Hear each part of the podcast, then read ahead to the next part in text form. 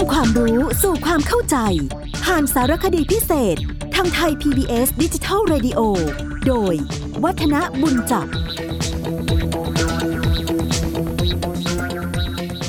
สวัสดีครับท่านผู้ฟังครับ พูดถึงเรื่องเกี่ยวกับพิธีของเด็กที่เกิดใหม่ ซึ่งเป็นประเพณีที่คนโบราณถือปฏิบัติกันอยู่อย่างเคร่งครัด ความจริงเนี่ยดูเหมือนกับจะมีกันแทบแทบจะทุกชาติทุกภาษา ชาติที่เก่าแก่อย่างอียิปต์ก็มีพิธีเฉลิมขวัญทารกเหมือนกัน แล้วก็ถือเป็นประเพณีที่ยังคงปฏิบัติกันอยู่เขาว่าทุกวันนี้ก็ยังทำนะครับ เรียกตามภาษาพื้นเมืองของชาวอียิปต์ว่าพิธีเซบู ก็คือเด็กที่เกิดใหม่ทุกคนก็มักจะต้องแขวนหินสีน้ำเงินเอาไว้รอบๆคอ เพราะเขาเชื่อกันว่า หินสีน้ำเงินเหล่านี้จะป้องกันภัยจากพวกปีศาจได้ อันนี้ถือว่าเป็นการป้องกันขั้นแรกให้แก่เด็กที่เกิดใหม่ของชาวอียิปต์ พิธีเฉลิมขวัญทารกของชาวอียิปต์นั้นเขาก็จะเริ่มกันในตอนเที่ยงของวันที่ 6 จากวันที่ทารกเกิด ในตอนเที่ยงนี้เขาให้ผู้หญิง2อสามคน ออกซื้อของสำหรับทำพิธี คือมีคอล่านะซึ่งเป็นเหยือกน้ำทำด้วยดินเผา มีรูปคอยาวๆ แล้วก็ปากแคบๆ มีหูข้างๆ แล้วก็มีพวยข้างๆ เหมือนกับการน้ำคิดว่าท่านผู้ฟังคงจะนึกภาพออก ซึ่งเจ้ากาที่ว่าเนี่ยจะมีการระบายสีด้วยสีน้ำเงินหรือสีชมพู แล้วก็แต้มจุดด้วยสีทอง นอกจากคอล่าแล้วก็ต้องมีการซื้อเมล็ดพืชต่างๆ รวม 7 ชนิด ชนิดละ 7 เมล็ด ซึ่งโดยมากตามร้านเขาจะมีการห่อรวมเอาไว้ในถุง รูปทรงกรวย แล้วก็เมล็ดพืชเหล่านี้ ก็เห็นจะเป็นทำนองเดียวกับของไทยที่ใช้พวกเมล็ดถั่วเมล็ดข้าวเปลือก ซึ่งเป็นของงอกได้นั่นแหละนะครับ เรื่องที่น่าสนใจคือจำนวน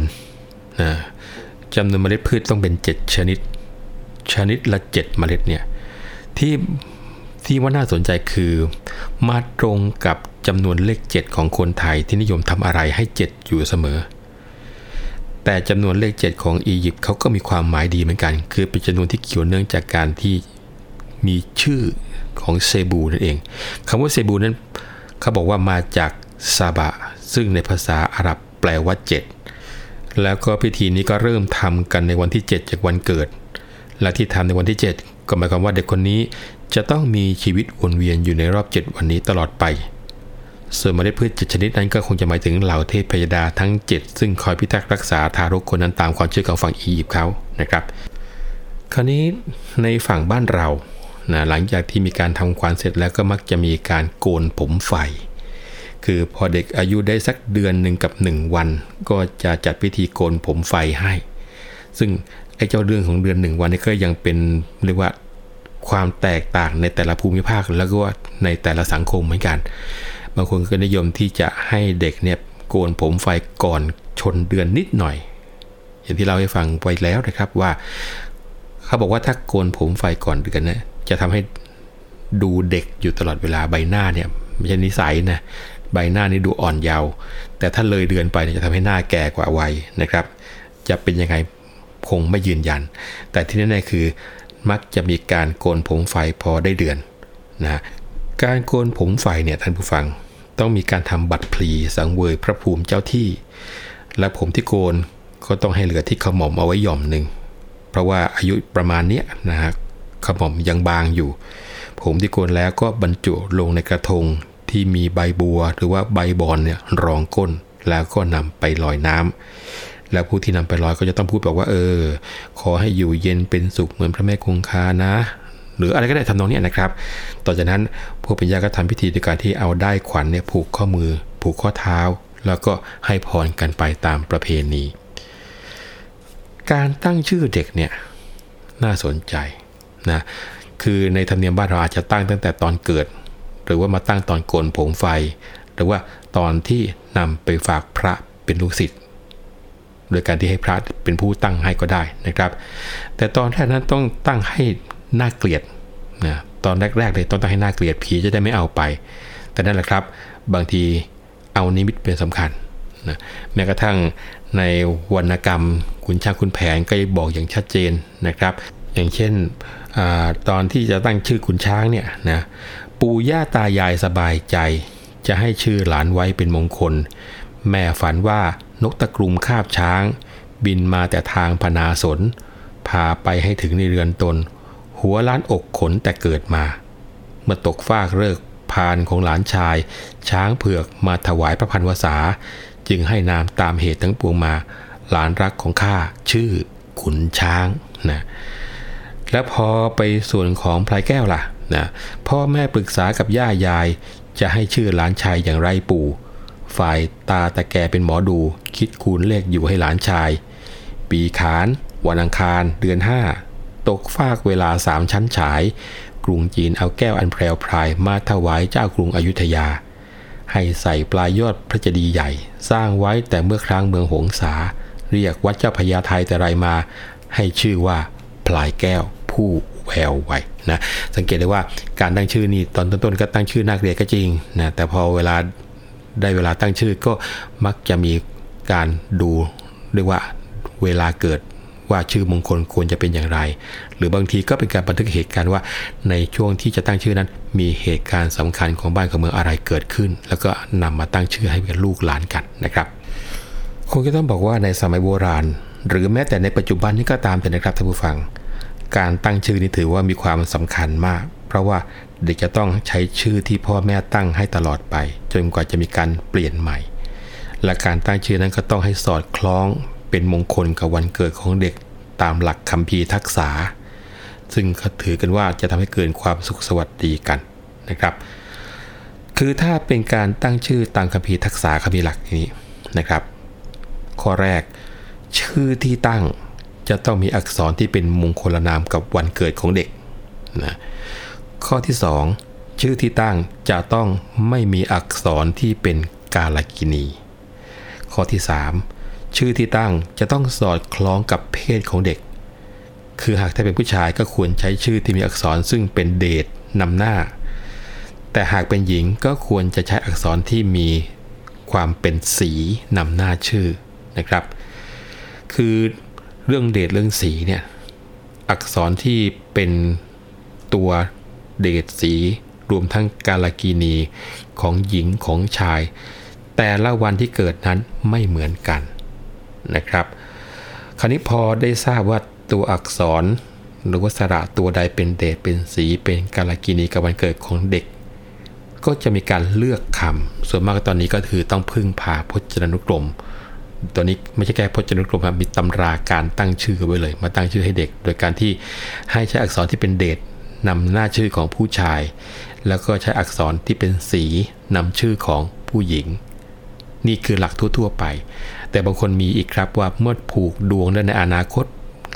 คิดว่าจะมีจุดอ่อนอะไร บางทีเขาไม่ได้เอาเดทกับสีเป็นตัวตั้งก็มีเหมือนกัน อันนี้ขึ้นอยู่กับตำราของแต่ละคนแต่ละคนนะครับ แต่ว่าข้อที่สำคัญก็คือว่า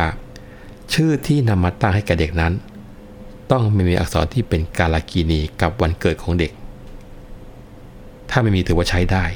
นะซึ่งหลักการตั้งชื่อที่สำคัญจริง ๆ มีแต่เพียงเท่านี้ แต่ถามว่าการที่ไม่มีกาลากินีเลย คือสิ่งซึ่งเป็นของที่ละเมิดไม่ได้ใช่ไหม ก็ต้องบอกว่าบางครั้งบางครู ก็มีการใช้กาลกินีสำหรับชื่อของเด็กบางคนเหมือนกันนะครับ เคยได้ฟัง ท่านผู้ใหญ่เคยเล่าให้ฟังบอกว่า เด็กบางคนเนี่ยถ้าหากว่าไม่ได้เอากาลกินีใส่ลงไปบ้านเนี่ยดวงนั้นเหมือนกับจะแข็งกร้าวแล้วก็ไม่ยอมฟังใคร รวมทั้งอาจจะไม่มีเหมือนกับวัคซีนในการที่จะต้องเจอทุกเจออะไรบ้าง เมื่อต้องไปเจอปัญหาจริง ๆ ต่อไปในอนาคต อันนี้ก็เป็นตำรับตำราที่แตกต่างกันออกไปนะครับ หรือหากว่า ต้องการที่จะใช้อักษรอื่น ๆ นอกเหนือจากอักษรที่เป็นเดทมาเป็นคำนำหน้าสำหรับตั้งชื่อให้เด็ก ก็สามารถกระทำได้นะโดยการที่เลือกอักษรที่เป็นบริวาร เป็นอายุ เป็นสี เป็นมูลละอุตสาหะหรือว่ามนตรี แต่ที่ไม่ใช้เลยในการที่ตั้งชื่อก็เอาการลากินีมาเป็นตัวนำเนี่ยเขาไม่ทำกันนะครับห้ามกันอย่างมากนะครับ หรือว่าเมื่อตั้งชื่อเด็กแล้ว ต้องการจะทราบว่าอักษรตัวต่างๆ ของเด็กคนนั้นประกอบด้วยอักษรที่ทำหน้าที่ส่งเสริมทางด้านใดบ้าง เช่นด้านบริวาร ด้านอายุ ด้านเด่นดนสีก็เทียบดูได้จากตำราที่เรียกว่าทักษะประกรณ์นะครับ อันนี้ก็คงจะต้องอนำไปศึกษาในเชิงละเอียดต่อไปนะครับ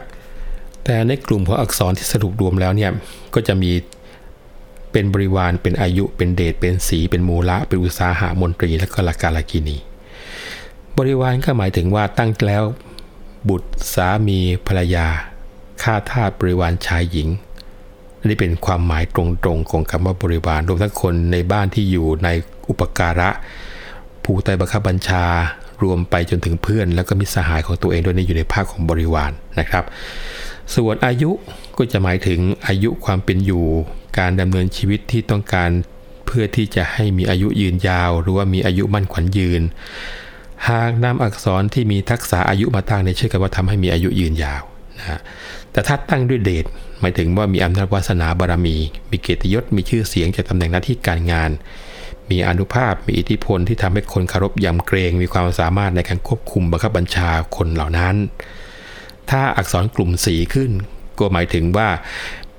เป็นสิ่งที่เป็นสิริมงคลแก่ชีวิต ไม่ว่าจะเป็นเรื่องของหลักทรัพย์โภคลาภแล้วก็เสน่ห์ ที่ทำให้คนรักใคร่เมตตาแล้วก็ศรัทธาในตัวนะครับ ถ้าเอาอักษรกลุ่มมูละขึ้นก็หมายถึงว่าจะให้มีผู้ทุนทรัพย์ มีมรดก มีราคาและคุณค่าเพิ่มพูนให้แก่ตัวเอง ถ้าหากว่าเอากลุ่มอักษรทักษะที่เป็นอุตสาหะขึ้นชื่อเนี่ยก็หมายถึงว่า เป็นการที่จะมุ่งให้มีความขยันหมั่นเพียรในการที่จะประกอบกิจต่างๆไม่ว่าจะเป็นการค้าการเกษตร อุตสาหกรรม แล้วก็ทำให้เกิดผลสำเร็จ จากความที่มีมานะอุตสาหะ แล้วก็ความพยายามของตัวเองนะคือบางคนเนี่ยบอกแล้วว่าดูดวงแล้วจะเป็นคนค่อนข้างจะขี้เกียจเขาก็จะอุตสาหะมาตั้งเป็นตัวนำก็มีนะส่วนอักษรกลุ่มมนตรีเนี่ยก็หมายถึงความเป็นใหญ่ หรือว่าประสบความสำเร็จ ได้รับการอุปถัมภ์ค้ำชู ได้รับการสงเคราะห์เกื้อหนุนจากผู้ใหญ่ ได้รับการส่งเสริมในการดำเนินชีวิตในหน้าที่การงานนะครับ แต่ถ้าเป็นการลกีนีเนี่ย ชื่อบอกชัดเจน ว่าหมายถึงการที่จะต้องมีการโชคร้าย มีอัปมงคล ความเป็นเสนียดมีศัตรูคู่แข่ง มีอุปสรรคในการดำเนินชีวิตนะดังนั้นเมื่อท่านผู้ฟังได้ทราบความหมายของอักษรทักษะวิธีการตั้งชื่อให้เป็นมงคลแล้วก็สามารถนำไปปรับใช้ได้ตามความประสงค์ แล้วก็ถูกต้องตามคำพีที่เขานิยมนับถือกันมานะครับ แล้วอักษรหมวดต่างๆที่ว่ามาเนี่ย ถ้าหากว่าคนที่อยู่ในวงภาษาก็จะเข้าใจเหมือนกับเป็นกลุ่มอักษรวรรคนะครับท่านผู้ฟัง คือถ้าเป็นกลุ่มของวรรกะก็มีกอไก่ขอไข่ขอขวดขอควายขอระคังงองูนะซึ่งเขาเรียกว่าเป็นพยัคฆนาม ถ้าเป็นวรรคจะก็มีจอจานชอชิงชอช้างสอโซ่ชอเชยยอหญิงนะครับอันนี้เรียกเป็นสิงหานาม แล้วก็กลุ่มวรรคตะใหญ่ ก็มีตั้งแต่ดอชดาตปตักทอฐานทมนโทตบเท่านอนเนี่ยอันนี้เป็นโสชนาม นะแล้วถ้าเป็นวรรคตะเล็กนะมีดอเด็กต่อเต่าทอทุงทหารทอทุงนอหนู อันนี้เป็นหน้าขนามนะส่วนที่เป็นกลุ่มวักปะนะบอยไม้ปอปลาพอพึ่งฟอฝาพอผ่านฟอพันพอสำเพามอมาอันนี้เป็นมูสิกกนาม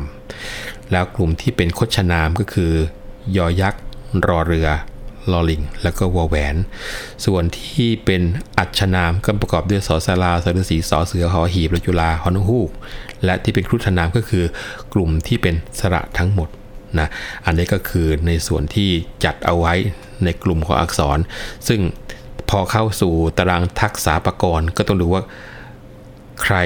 ควรจะเริ่มที่กลุ่มไหน แล้วก็จะเวียนไปเวียนมาอันนี้ต้องไปดูตำรานะถ้าหากว่าอธิบายกันทางรายการวิทยุนี่คงจะฟังแล้วเข้าใจยากแน่ ๆนะครับเอาละครับช่วงเวลาของการที่เราจะพูดคุยกันเกี่ยวกับประเพณีชีวิตพวกนี้เราก็คงจะคุยกันเท่านี้ก่อน ยังมีประเพณีที่เกี่ยวกับชีวิตและก็วิถีไทยอีกมากมายมหาศาลที่น่าสนใจ แต่ว่าเวลาของเราหมดแล้ว แล้วพบกันใหม่ครั้งหน้านะครับ วันนี้ผมวัฒนบุญจับขอลาไปก่อน สวัสดีครับ